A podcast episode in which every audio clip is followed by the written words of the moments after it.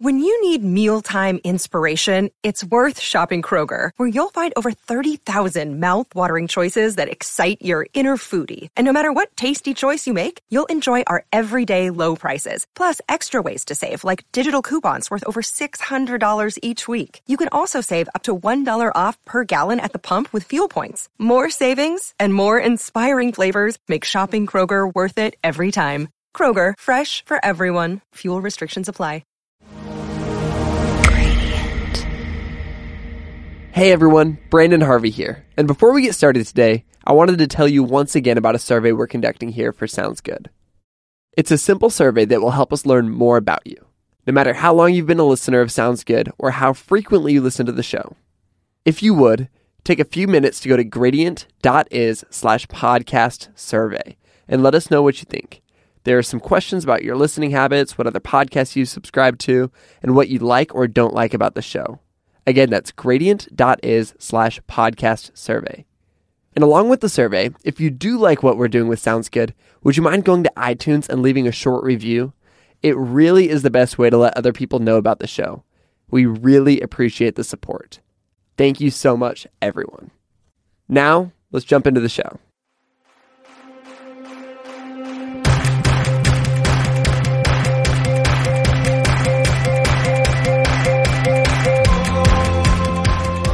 Hello, hello. Branden Harvey here with this week's episode of Sounds Good, the podcast where every single Monday I sit down with an inspiring person and talk about happiness, overcoming struggles, and living a life of intentionality and wonder. Today I'm so excited to share a conversation I got to have with Jessica Hische. Jessica is an amazing lettering artist and author of In Progress, a book which gives insight into her creative process and work she's completed as a hand lettering artist. Which, if you're not exactly sure what hand lettering is, I'll totally let Jessica explain that in the conversation because, well, she's an expert and I'm not. Jessica's worked with tons of amazing clients, including Wes Anderson, Penguin Books, the New York Times, American Express, Target, Nike, the list goes on. And though her talent and client list is super impressive, what I love most about Jessica is how she's so amazing at sharing what she's learned. She's considered highly in the design community as somebody who's a helper, consistently providing advice on how she's overcome obstacles in both work and life. And so that's what we're going to get into today. So let's just jump straight into it.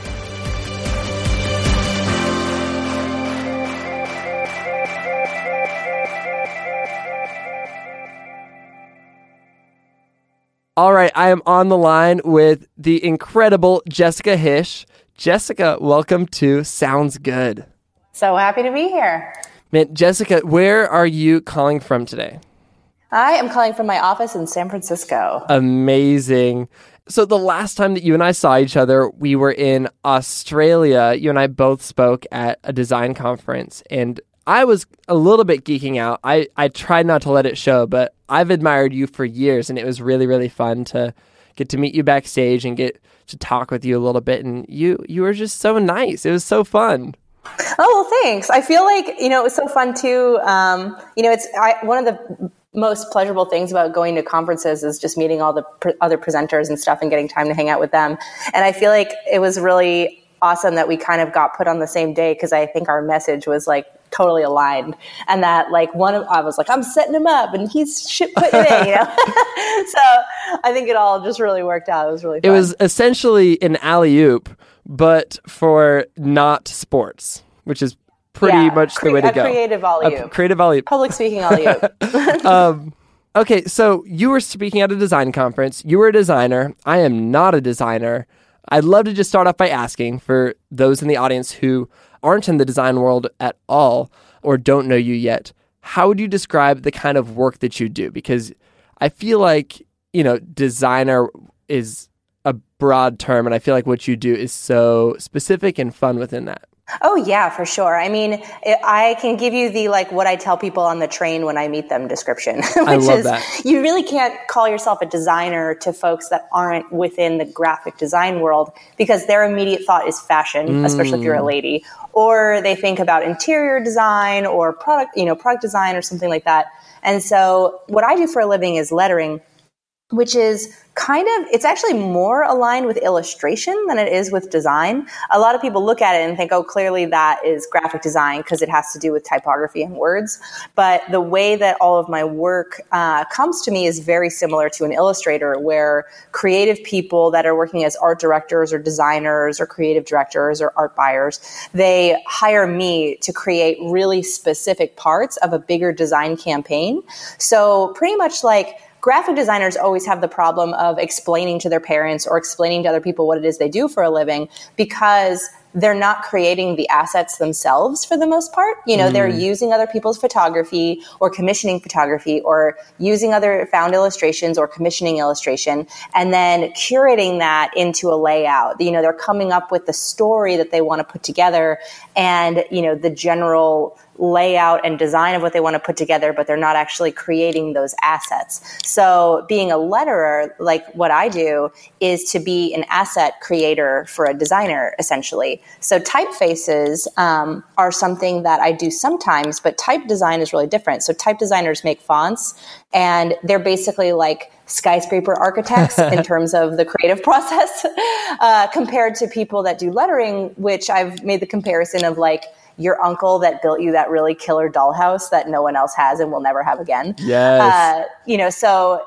it's not that one has more value over the other. It's just that they live and work in really different spaces, right? So I sometimes create typefaces, but it's a really different kind of work for me to do. But still, in creating a typeface, I'm making an asset for other people to use, whether that's myself to use or for a client to use. So the way that uh, like the type world kind of breaks down if you're not creative, you might be familiar with calligraphy because you might have gotten married and hired a calligrapher mm. for your wedding invitations or, you know, like it's pretty easy to kind of understand what calligraphy is because at some point in your life you might have watched a video or seen someone, you know, writing in person or whatever. And so calligraphers write words and phrases. Letterers draw words and phrases and type designers create systems based on letter forms. So that's like a really just broad Man. strokes breakdown. Mind blown. That was a really great way of describing that. I love that. And so, do you feel like there's something in your personality that drew you more to the side of, I guess, is there something in lettering that's unique to uh, to who you are compared to you going down the path of calligraphy? I think I could have ended up a calligrapher if I was introduced to it earlier in life, but I also don't know if I had the discipline to be a calligrapher when I was, you know, in my teens and early mm. 20s. Um, I just really wanted to experiment and draw all kinds of stuff and and even then like I'm not as experimental as a lot of other letterers are, but I I do find that I have like creative ADD where I can't do the same thing for months and months and months and feel okay about it. Like I need to be able to switch projects and to work in different ways and for different kinds of clients. So there was something about lettering that appealed to me, but I, I mean, I didn't know that it's what I wanted to do until I kind of ended up in the field and then was like, oh wow, somehow this field is perfect for me. I love that. But um, it's great how sometimes you just kind of pop up in the middle of what you're doing and you're like, oh, this is, I guess, what I'm going to keep on doing. I like this. I like this a lot. Well, yeah, what ends up happening is that I think if anyone around me when I was growing up was a creative person, they could have just looked at what I was interested in doing and looked at stuff and been like, oh, clearly you're an illustrator. You know, like they, they would have just mm. looked at the mm. drawings I was making or would have looked at the kind of work I was interested in doing and just pointed me right towards illustration. But because I didn't have anyone like that in my life, I was, you know, a quote unquote artist. And like that is a very broad term mm. and it's hard to understand what that means professionally. So when I was thinking about what I wanted to be when I grew up, that was the only term I knew. I was like, I need, to, I'm going to be an artist. And it wasn't until I went to art school to like pursue this dream of being an artist that I found graphic design. But I think if the school that I was at had a more established illustration program, I probably would have veered into illustration a lot earlier. Because the thing that I loved about graphic design, that I still love about just the, you know, quote unquote commercial arts in general, is that um, you're doing work for clients and that you're you're solving problems with your work rather than being self-expressionistic. So I need those parameters to like start a project. I'm one of those people that's a weirdo where if you come to me and you say like, "We just want you to do whatever, just do it." just do your thing. I like absolutely hate it. I can't do it. So I really like it when clients come to me and say, Hey, you know, we're working on this book cover and this is what the title is. And we generally want to convey this feeling. What do you think it should be? And so then I have these really like kind of this clear brief of how to move forward. And the jobs that are the hardest for me are the ones that don't have that clear brief, where I don't have any information of what's needed. I sometimes I don't even have the copy, you know, and it's just about doing doing my thing or whatever. But not having to have those super open briefs, like not having to just like look at a canvas and be like, this is going to be a painting, really made me fall in love with graphic design. And illustration is very similar, where you get delivered these, you know, a book or an article or really whatever you're going to be illustrating for. And then you have to read that thing or research that thing and then create art that's a reaction to that specific mm. thing. But someone is ultimately asking you to solve that problem and to deliver a piece of art in reaction to it. So you have this other person that is looking to you for whatever it's going to be and that your goal is to like satisfy that person who's acting on behalf of a client or is the client and then you kind of get immediate feedback of like was this successful or was this not successful based on their feedback and so i really like that whole setup and I think that's why I ended up in design and ultimately in a more like illustration based field because illust- like lettering really combines my favorite parts about design, which is, you know, working with other creatives, having a lot of variety in my projects, with my favorite parts about um, illustration, which is like even you know the shorter timelines that there's like a broad spectrum of the kind of work that you can do like illustrators can work on everything from like doing a quickie editorial piece that could be like a same day project to doing a huge campaign that lasts many months and you just sort of figure out what kind of clients you want to take on to satisfy all those different things so i think that that was a really long-winded way of saying like I why love I ended it. up loving lettering. It's so fascinating. And one of your clients is uh, from one of your previous gigs was Wes Anderson, and he gave you a little phone call, and he's like, "Hey, can you make the film titles for Moonrise Kingdom?" Can you tell me a little bit about how that came about and what that experience was like? Yeah, it came about in a totally random way, and um, this is one of those things when when I talk to young folks about like networking, right? So like Networking is a difficult thing to define because at its best, it's just you doing your thing and making friends, and that's that. And at its worst, it's you like running around chasing people down with your business card, making these like super brief connections that never happen again. And um, because what I do for a living is really specific, or it's at least relatively specific, and it's a lot easier for people to recommend me for projects than it is for someone that's more of a jack of all trades. So that's really like when people ask whether or not they should specialize or whether they should be a more generalist uh, creative designer. Um, the answer is if you're a freelancer and working, or you know, own your own business, working for yourself, whatever. The more specialized you are, the easier it is to get work because you'll be on the tip of everyone's tongue when it comes mm. to that mm. kind of work. So, um, for that job, I got reached out to by Molly Cooper, who is a producer that works with uh, Wes and worked with him on a bunch of films. And she wrote me and said, Hey, you know, we're in post on this uh, new film, this new Wes Anderson film, and we'd love to talk to you about potentially doing some tests for titles. And I like lost it and was like, Oh my God, this can't be real, blah, blah, blah, and was freaking out. And I said, Of course I'll do it and they had like a teeny budget just to try out some stuff and they're like and then you know if if this if it works out we'd love to hire you. And so i did a few um, tests based on some direction from wes that she was feeding me. So it was just me mostly communicating with molly up front. And then once the project went through like once everything was kind of approved and we nailed the style which took a little while because he's he's had a very particular vision mm. in mind and but once we did, um, it was all go, and then it was just me emailing with Wes Anderson as he gave me really intense uh, minutia art direction on letter forms for a couple of months. But it was really what was really amazing about the project. Um, for one, the the scale of it um, in a few ways. Like I had never created a typeface for a client before, and I, I made typefaces for that project because they definitely needed them for the end credits.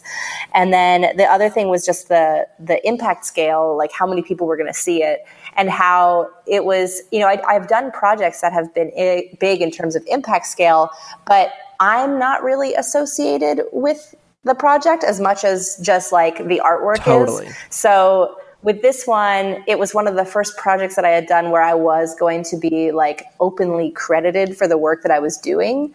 Um, because most of the time, like, you know, people will credit you, like the ad agency will credit you if they like, post it to their site or if they submit it to an award show or mm-hmm. whatever. But it's not like if you see that ad no. out in the world. it's not on the billboard that says lettering yeah, by Jessica. Exactly. exactly. It's just not there. And that's just how the, how it works. Um, so that was really cool. And then uh, the other thing that was really awesome about the project is that I realized how defensive I was with clients hmm. a lot, you know, where you, and you hear it a lot. You see it a lot on social media and you see it just at conferences and what people say out loud and things like that, where everyone's always talking about the client ruining the project or the client, you know, you have to watch out because the client gives you terrible feedback and the client says this and the client says that. And what I sort of saw through working with Wes was that if you just really approach projects that it's a collaboration and that you feel like special and privileged for working with that person and that you know that they have good intentions and that they believe in whatever it is that they're doing and that they hired you because they believe in you, then you completely reframe how you take criticism mm. and how you how you work you know because the more defensive you are and the more hard lines that you draw before you need to draw those lines like sometimes those lines need to be drawn but you don't want that to be your default you want to have that as in your back pocket if things start getting hairy but you want to enter into a client relationship feeling really like open and excited and showing that through to them so that they trust you and so that they feel that as well. And I've since then, since working on that project, really tried to like when I find myself being like, oh my God, fuck this project, blah, blah, blah, or whatever, that's when I step back and go like, they just care about this just as much as I do. Mm. I actually they care about this more than I do right now, and I need to make myself care about this more because they care about this, therefore I should care about this. You know, like and it was so easy to do that when it came to working with Wes because he's such a respected artist that I was such a super fan of that I was like, oh, of course, like all I want is for his happiness. Of course, I'll do that extra round. Of course, I'll make that minutia change, whatever.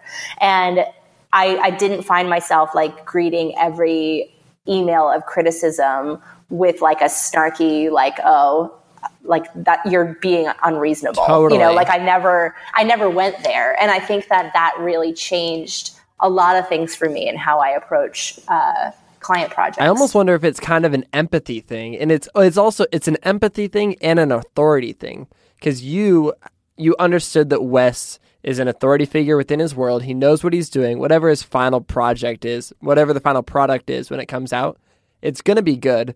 And because you probably had a little bit of a relationship with his work, you could empathize with why he was coming down on these specific things and wanting to change this and that. I think so, but also too, I think it's really easy, especially when you are more of an expert on a topic than whoever it is totally. that you're working with, that you dismiss their feedback as being improper or you know as being not the right solution or whatever when really it's about realizing that they are an expert on this thing that you are to create artwork for like you're not an expert on their business you know they are an expert on their business what you are an expert on is creating the artwork that they are asking you to create for their business, but that ultimately you have to listen to them if they say that that artwork is not appropriate for their business because they know their business better than you. Exactly. You know, and so it did, it taught me different ways of being empathetic and how to like, how I could still use my expertise uh, and authority in communicating with the client without being dismissive of feedback you know? And I think that that is a difficult thing to master and takes time. And I, I see a lot of younger designers uh, jumping to defensiveness earlier on because they see everyone around them like, you know, being being torn down by clients or something because everyone's talking about it in that way. You know, they're saying like, "Oh yeah, you got to defend your work because the client wants to ruin it." And that's not the case at all. Like no client wants to ruin the work the client wants to give you feedback and some people are terrible at giving feedback and you need to figure out a way to like read through their mm. feedback to get to the problem um, but there's not a single client out there that it's their sole prerogative to like give you a hard time and ruin the work like that's not their that's not what they want to do that totally makes sense that yeah 100% and i like that you're coming out of this with like here's how i get to apply this cool lesson in all these other ways and i want to switch gears really quick and talk about kind of the way that you share your work. I think that you've done a really, really good job. You mentioned this earlier of advocating for what you do and sharing about your process and everything. And that's something I've really admired about you. And I feel like I've truly gotten to know you over Twitter. And uh, I've seen some people call you an oversharer, and you yourself have called yourself an oversharer. Um, and coming from somebody else who is definitely an oversharer, I wanted to ask you was that a choice that you made, or is that just something that you kind of fell into? Um, a little bit of both. I think like I I wasn't always such like an open person, but to make like a really weird comparison, I just remember being I remember being in high school, right? And then in high school, if there was a secret about you or like you know if there was some random thing that you didn't feel like sharing publicly or something was going on in your family or you were having some like secret you know crush on some other person and someone around you found out about this like thing that was not public everyone would flood you and, and try and figure it out, right? Mm. Because people just love to get, totally. dig up gossip and figure stuff out. And the problem with that is that you lose control of your own narrative, right? So then all these other people trying to investigate these things around you end up crafting this narrative that you could have had total control over had you just released the story pre, you know before it was a hot topic yeah. or whatever not saying that everybody has to do that but it is a way to sort of make sure that whatever is being said about you or whatever you're doing in your life, you get to be the one that dictates the story that's told about it. And so that's why kids that went around being like, "Oh my God, I made out with so and so. I'm in this amazing church thing." Cause you know, everyone's like, "Oh, shut up! I don't even care about you anymore." you know, so like nobody nobody cares about even the craziest things if you're the one saying it out loud and you're the one just like shouting it from the rooftops. They're like, "Okay, got it, cool. Your life is fine, whatever." You know, but if you hide that, everyone wants to figure it out, and so I found out a little bit about that, like kind of after I got out of high school, out of my small town, that just like if I lived my life more openly and just, you know, was very matter of fact about the decisions that I made and was just like, whatever, this is the best thing for me. This has nothing to do with you. And it was just all about being truthful and honest with how, like, the things that I wanted to do, assuming that they wouldn't, like, you know, hurt other people, that it was just super freeing. Like there was just something that was so amazing and freeing about that. And also it just really made it so that it, it felt like I never had to deal with gossip again, mm. that I mm. never had to deal with, you know, people trying to pull me apart, you know, just because there wasn't anything to pull apart. I was just letting it all be there, you know, and if you wanted to pull out the things that were there, my response was easy. It was just like, I'm sorry that you don't like that thing that is an essential part of me, but that's me and it's not you. Like it's optional for you to pay attention to this. This is not required reading. And so I think that was the thing that was really freeing about Twitter for me is that you didn't have to be following everyone that followed you. So it felt like you could really curate the people that you were into and exactly. like what you were seeing, but that everyone and their mom could follow you. And so when I use Twitter, I use Twitter really differently than a lot of people that use it too, because to me, because I have such a big audience, you know, like I treat it as like shouting into the void, you know, and sometimes like the, the void writes back to me, you know, and so it ends up being this way for me to have almost like a customer service line or just like a way for you know fans to interact with me um, that feels very personal but also a way for me to just say stuff that's going on in my head as a way to like you know save it for later or yeah. just like make a joke to an audience of no one but everyone, you know? and so it's sort of, it allows me to be kind of like silly and anytime that something even remotely witty pops into my head, I like tweet it. Or anytime I have one of those like stupid, like profound thoughts that we all have in the shower or whatever, like that's, it's the perfect place for it because it goes away so quickly too. It's not like, it's saved forever for me, but for no one else because no one else is g- diving in deep into like years of tweets uh, to read these like little random brain snippets from 2013 or something. you know, totally. That fully makes sense. And I love that you you talked about this idea of sharing these things that are truthful and just putting them out there. And the cool thing is that those truthful things that you're putting out there have become super helpful. And I know for me and a lot of people who've been following along with you, they've really admired the fact that by you sharing these truths of kind of the reality of what you're working in, you've kind of been teaching people how to how to follow in a career similar to yours. You know, not necessarily doing your same path, but following down their own path in a way that leads towards, you know, being at the top of their game. And specifically from a distance, it seems to me that you manage work life balance and practicing kind of healthy work habits super well, or at the least that you're striving toward it. And I would love to kind of get into this idea of of sharing about these healthy work habits. Well, you know, I think the thing to think about when it comes to work life balance is that work life balance is different for everyone. Totally. You know, like your your idea of what is a balanced life could be totally different than my idea of a balanced life. And also, my idea of a balanced life when I was 24 was very different than my idea of a balanced life now at 32 because my like my needs professionally and personally were really different. The things that interested me were really different. And I think it's really important to sort of always remember that we're never these fixed people. We're never just, we're never striving to get to a place that is then static. You know, because I think mm. that if mm. you approach your career that way and approach life that way, you end up getting really bored really fast or getting yourself to a place where you're like, well, what next? And there is no next because you always just thought about that place you wanted to be. And then when you got there, you didn't, you don't know what to do with yourself. And I think that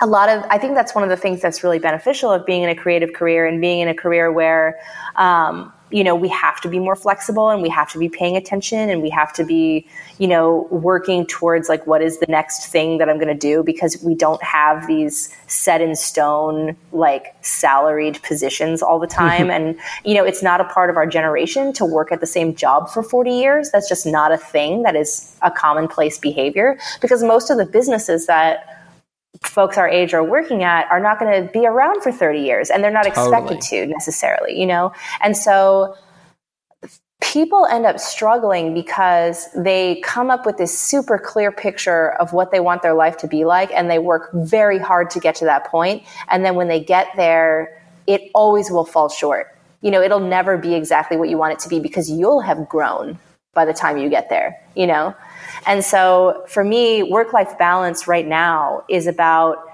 understanding that if I take on that extra client project that I'm feeling wishy washy about, it's not going to add to my life. It's going to take away from my mm. life. It's going to take away from time with my daughter. It's going to it's going to take away from my relationship because I'll have to figure out a way to like divvy up my household duties and whatever with my husband in a way that might be detrimental to his career. And so I really look at the work that I'm taking on and say, am I taking this on just because it's more work?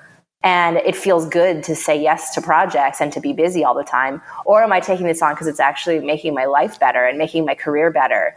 And those are real questions that i have to ask myself now that i like have other people that depend on me and it's not just me working alone you know until whenever i feel like quitting.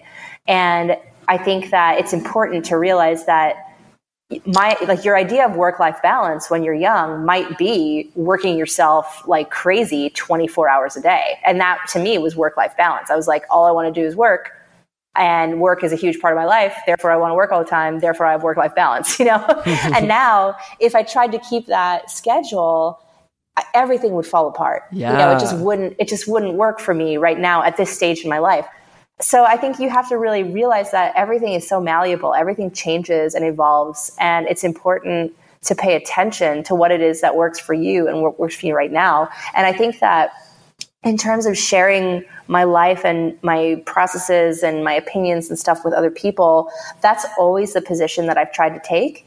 I'm not the person that's like quit your day job and, you know, pursue your dreams or whatever. Like I'm the person that says, "Well, what about your day job do you hate? And what can you do to like make yourself like, you know, make it a better situation now rather than waiting for that dream to happen or waiting or doing these like drastic things to your life to like turn it upside down and get, you know, whatever your dream is because that dream might actually be there and you just haven't figured out how to make it happen with the assets that you already mm. have. And I think that people just get really intimidated, you know, because they see all these like stories of people out there doing their thing and like doing great work. And it's part of prof- like being a professional where you usually want to put your best foot forward and you want to like project, you know, success because if people perceive you as successful, then more work will come to you and, you know, clients will look, oh my God, here's an amazing, super prolific, successful person. I want to work with that person. And that for sure happens, but some people don't know how to balance that, how to balance that like professionalism and, you know, public persona with who they are as a person and what they're going through.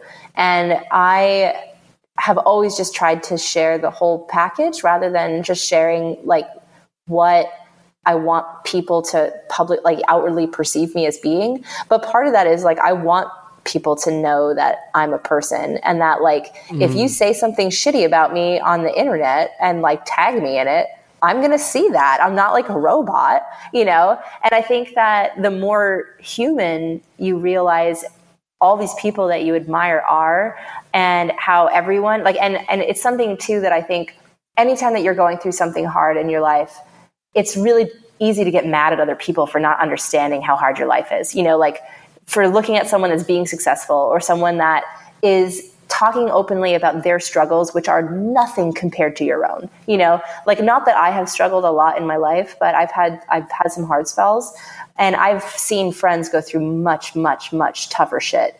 And it can be really easy to get angry at other people who like are projecting 100% success all the time or talking about struggles that are actually non-struggles and stuff like that. Hmm. And it's just really important to look back and be empathetic and to look at other people and what they're doing and realize that like whatever they're showing you in the world is only a portion of who they are as a person even if they're sharing so much you know like even if they're sharing quote unquote it all that is really only a part you're only seeing a part of who they are because it's impossible to know someone from something that they're sharing in that moment.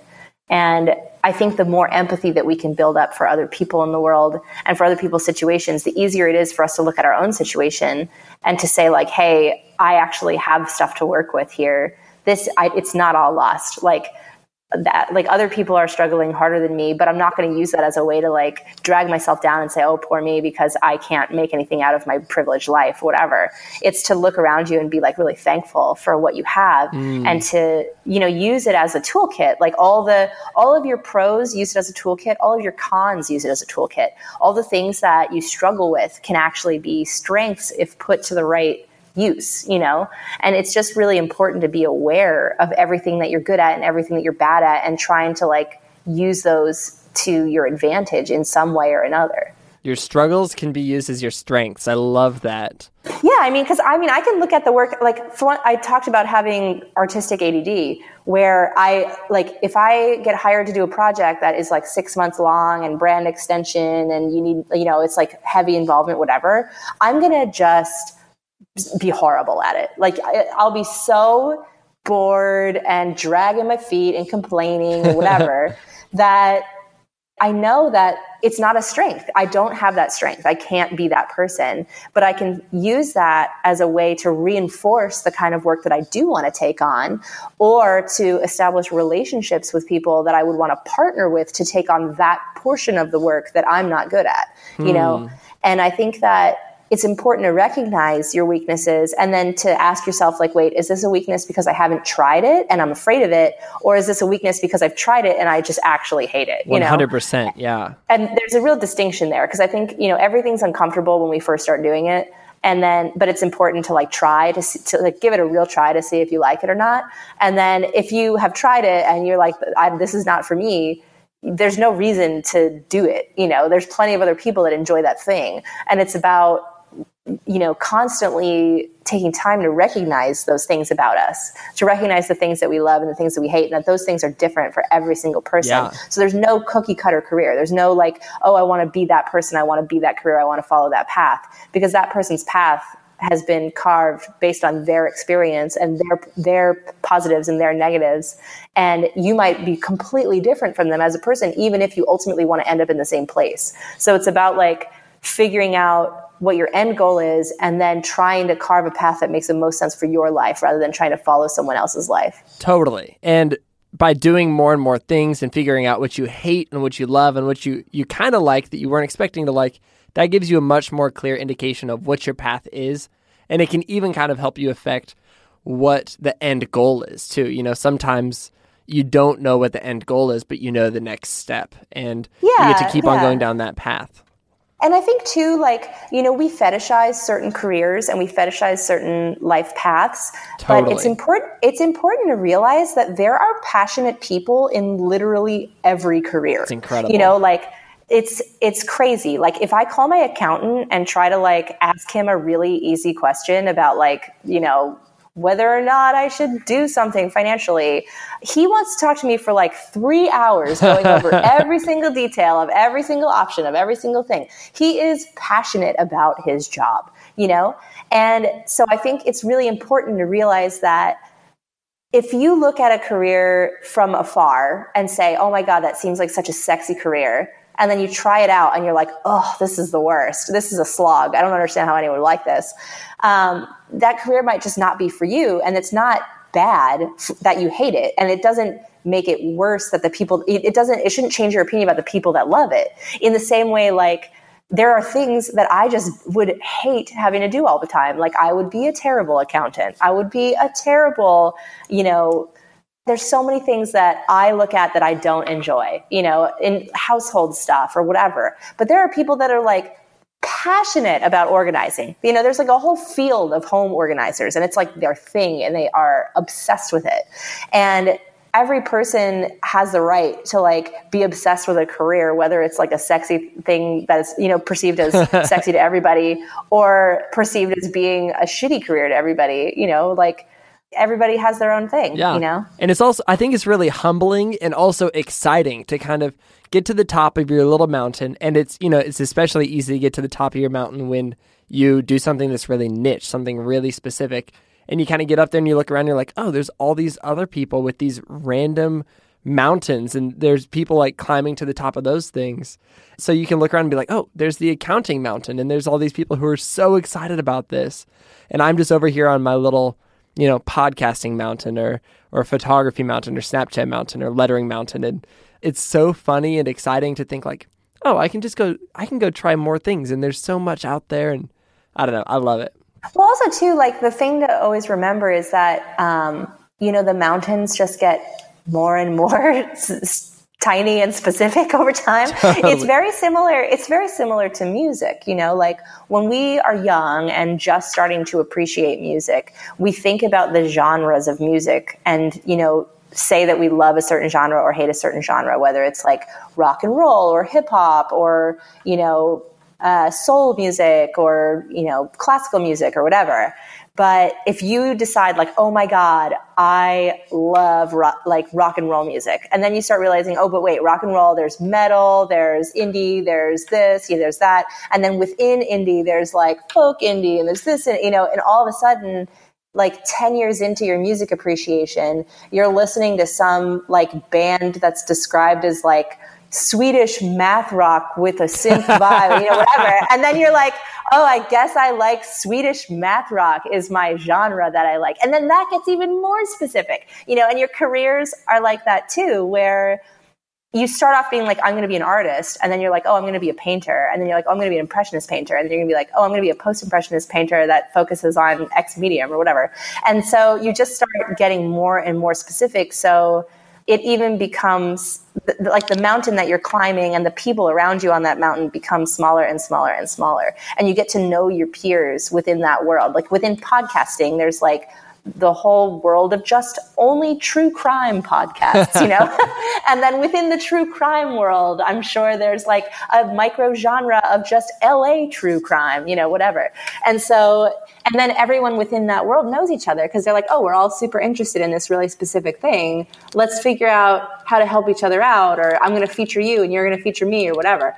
And it sort of happens when the more specific it gets, the more people tend to lift each other up and help each other out because they mm. kind of know that there's, you know, we're going to be in each other's lives because in one way or another and we're either going to compete against each other or we're going to hang out and help each other and it's just much more fun to hang out and help each other you know and acknowledge that everybody has a place in the world and that it doesn't have to be a big competition all the time that's a really really good thought and that's something that i've been learning definitely over the last few years is really nobody is my competitor you know it, there's so much well in the work world there's so much work out there, and sure, you might miss out on a gig here or there, but it's so much better and so much more refreshing to just make people your friends and to step into that sort of relationship because when you're in this niche, you're going to be around for a long time and there's no need to create animosity.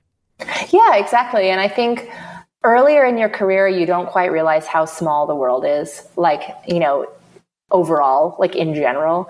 And the longer you live and the further along you get in your career, you more the more you realize that like these people, like even if you don't think they will be, they will be in your life. Like if they have the tenacity to stick around in that field, they will be around and they will be a part of your life, you know?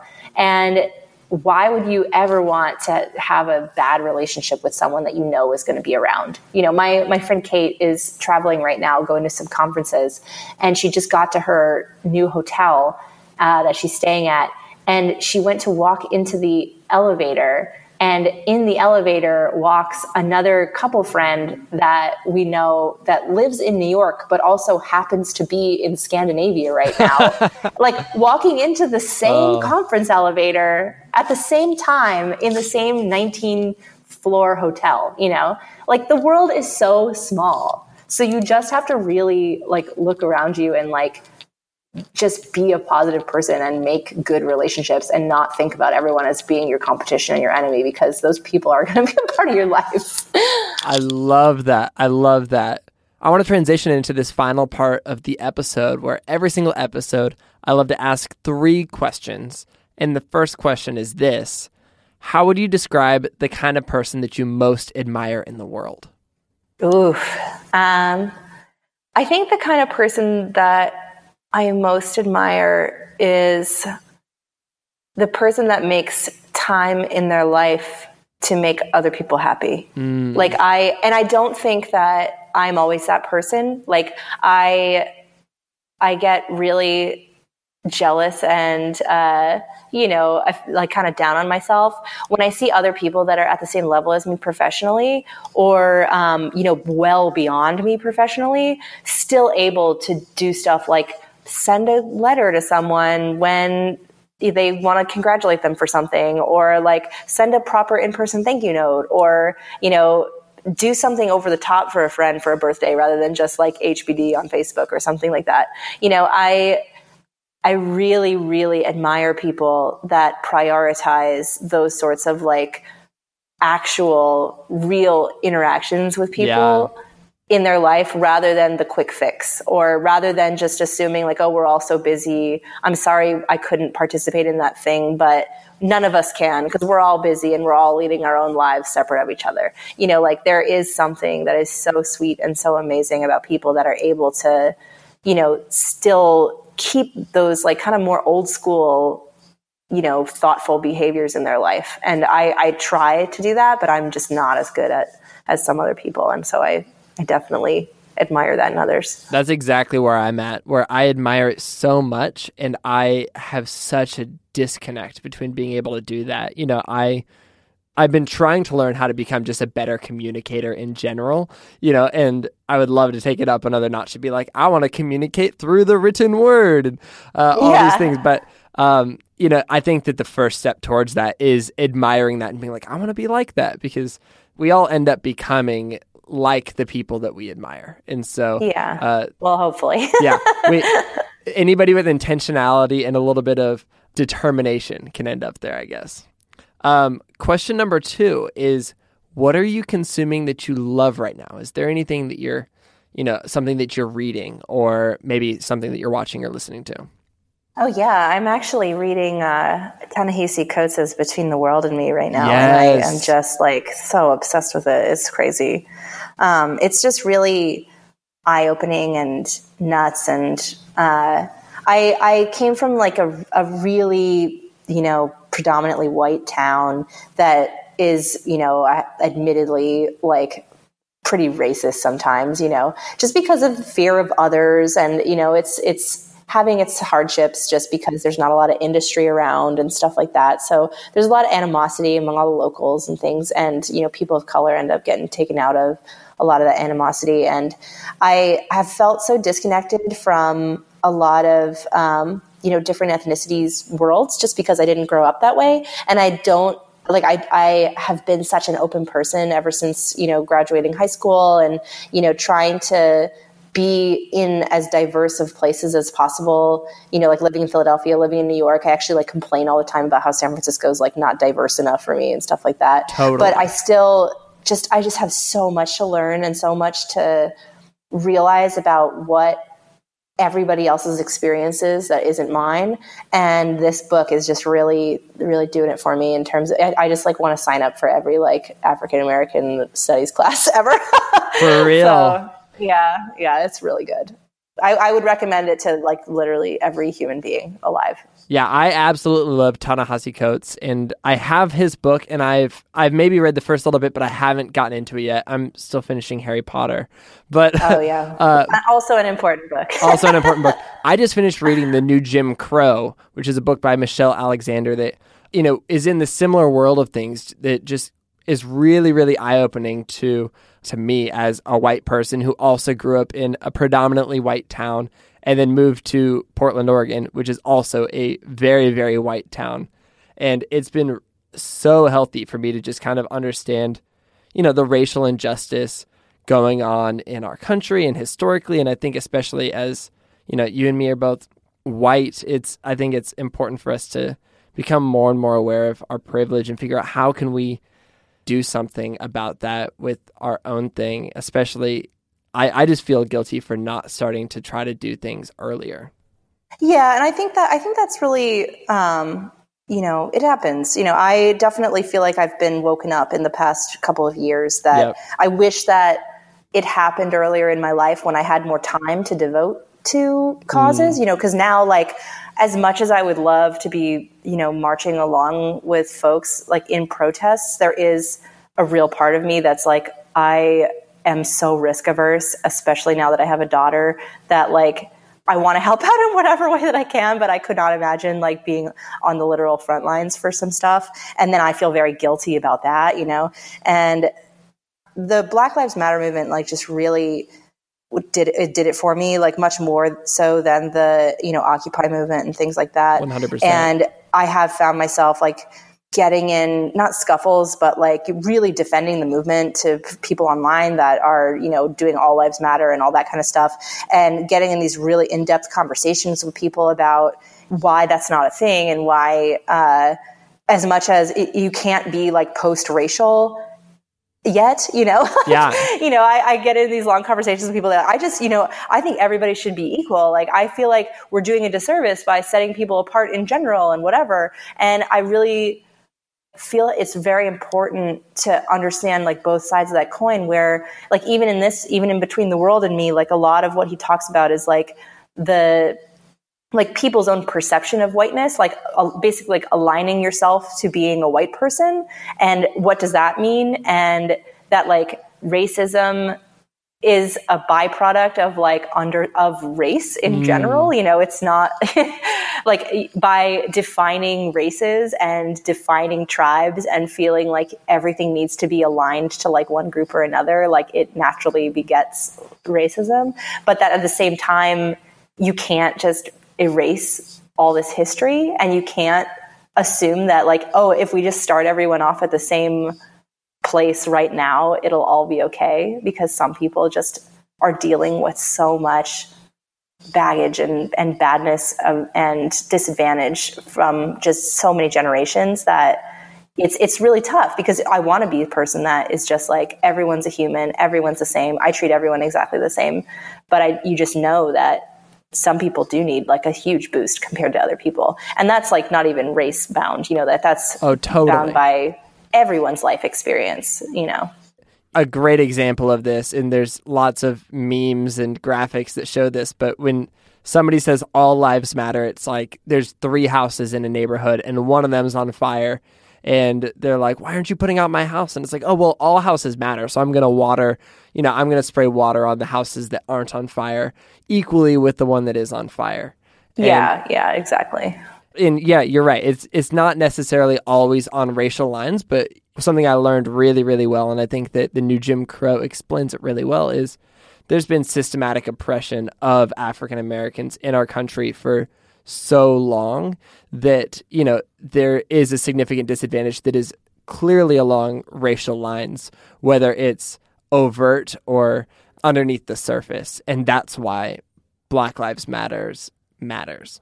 Yeah, yeah. And I think, too, um, what's been interesting about you know having more of these conversations with family and with friends that don't quite get it um, is sort of making them look at the causes of like like the things around them like for instance like my hometown um, one of the problems is that there's just no industry, right? Mm. And so there's just like not a not a good way for people to make money. And because of that, the folks that end up coming like moving into the town are people that are of a lower socioeconomic class, which is totally fine, you know, like that they're moving to a place that that it works for them and they can afford to own a house and all that kind of stuff, but the my hometown a lot of the folks perception is that these new people are what's bringing in the problem when really the problem was there all along. Yeah. And they they just know how to maximize or like they're moving to a place that they can afford to raise a family you know because they couldn't afford to raise a family in a previous place. And it's just seen because it's happening simultaneously that like you know people of different colors and races are, are moving in that the problems that are happening are because of them, but it's the problems that were happening in the first place of no industry, of, you know, industries collapsing. Those are the sources of the problem not these new people you know? And and like it's really difficult for people to see that you know? Yeah and it's all cyclical too. Like there's this idea it's called the five levels of prejudice and it, it creates a circle but it starts off with stereotypes. So it's being you it would basically be saying like this other kind of person is responsible for all of my problems. And sometimes it starts off way smaller than that, sometimes it's bigger than that. But then you say, oh, because of that, I'm going to avoid that kind of person. Like step two is avoidance. And sometimes that happens really obviously. You know, it's like I'm going to like move to a city where there aren't those kinds of people, or I'm going to not talk to those kinds of people.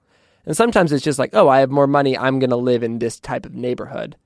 But then when you are not with those people, you kind of forget that there's some humanity behind them and that they're just like you. And then that's when discrimination kicks in. And then discrimination leads to violence, and violence can, you know, the end of that concept of the five levels of prejudice is genocide, where, you know, systematically attempting to destroy entire groups of people. And it's yeah, it's scary that it just starts with that beginning part. And I think you know um, Michelle Obama's speech during the D- Democratic National Convention like said a thing like really clearly to me, which is that like with all the you know police violence and and all the protesters, it's just both sides are just so concerned about keeping everyone safe. You know, like they, totally. everyone has the same goal in mind, but the other sides can't see it you know like yeah. every side thinks that they're trying to destroy each other when really everybody has the same goal. Like everyone just wants to be happy. Everyone wants everyone's kids to grow up in a great place and without fear and all this kind of stuff. And um, it's just really difficult to understand. And it, i mean that happens in every interpersonal relationship ever. Absolutely. It's and in every client relationship. You know like you can really bring it all back around where like everyone's got the same goal and it's really easy to forget about that. It's really easy to like get defensive and to feel like whatever thing that you want is more powerful than what someone else's wants or like the means to getting there is better than the means of someone else to get there mm. but we all have the same goals like nobody actively wants except for fucking anarchists or whatever like no one actively wants there to just the world to burn you know? Like everyone wants everyone to be happy. I love it. That's perfect. I, I love that you're reading that book. That makes me so happy and i'll i'll catch up and and finish mine up too soon then. My last question is based on the ways that you've chosen to step out and live your life differently what's one thing you'd encourage someone else to do in their own life? Kind of like an action step that somebody could take today. I think the action step that i would say is that you definitely have something to teach other people. Like, even if you feel like you're not an expert in whatever it is that you're doing. Because what I've sort of learned through my experience is that sometimes the people that are perceived as experts are less good at teaching the next generation of people than folks that are not that far removed from that generation of people in terms mm. of their like life stages and success. And I think that's that was one of the things that really helped with me always sort of telling my story from my perspective and telling knowledge in terms of like you know when i share knowledge it's not about like i'm sharing the knowledge i'm sharing my knowledge. And maybe my knowledge is not the same as your knowledge but my knowledge is based on my experience and i always make sure to like say that. And i think it's really important to realize that like even if you're just starting out even if you have only been working on something for like six months or a year or whatever, you have the ability to take, like, to think about the things that you've learned and to pass that on to someone else. And it could connect with them in a very different way than someone that's been working for 15 years, for 20 years, whatever. And like you could be the inspiration to that person that someone that's been working for 10 years can't be because they feel too far removed or it feels too far away or feels too intimidating. So I think that that's the biggest thing is that like don't discount your own experience and your own knowledge because it's useful not only to you but it can be really useful to other people. And don't be afraid to share that you know even if it feels like you're so far away from like being at the top of your game. Man that is so refreshing and encouraging. You definitely have something to teach other people. Man jessica if people want to see your work and follow along with you're oversharing online, where can they do that? Well, they can go to my website to see my work, which is uh, Jessica Hische. That's H I S C H E dot is slash awesome. and if they want to follow along with uh, other things, they could follow me on Twitter, uh, also as uh, Jessica Hische, or on Instagram as Jessica Hische. Man, I am I'm so glad that we got to talk today, Jessica. I I really truly have admired you for a long time and um, I really appreciate you taking the time to share your wisdom and your outlook on life because uh, it is so, so encouraging. Oh well, thank you. It's been my pleasure. It was so good to meet you in person, and now to you know reconnect on the internet ish. it's the best. I love it. I love it, and we'll talk soon. Awesome.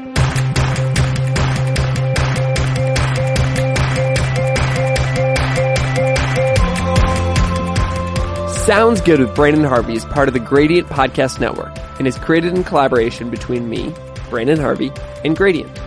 Check them out at gradient.is. That's gradient.is. Thank you so much to each of you who tuned into the podcast this week. If this is your very first time listening, subscribe to the show and you'll get a new inspiring story downloaded straight to your phone in your sleep every single Monday. And if you really connected with this episode in particular, let's totally talk about it. You can find me on Twitter and Instagram with the username at Branden Harvey. That's Brandon with an E-N. And with that, that's a wrap for this week's podcast. I'll see you online and I'll talk to you next week when we get the opportunity to learn from another inspiring person. Sound good?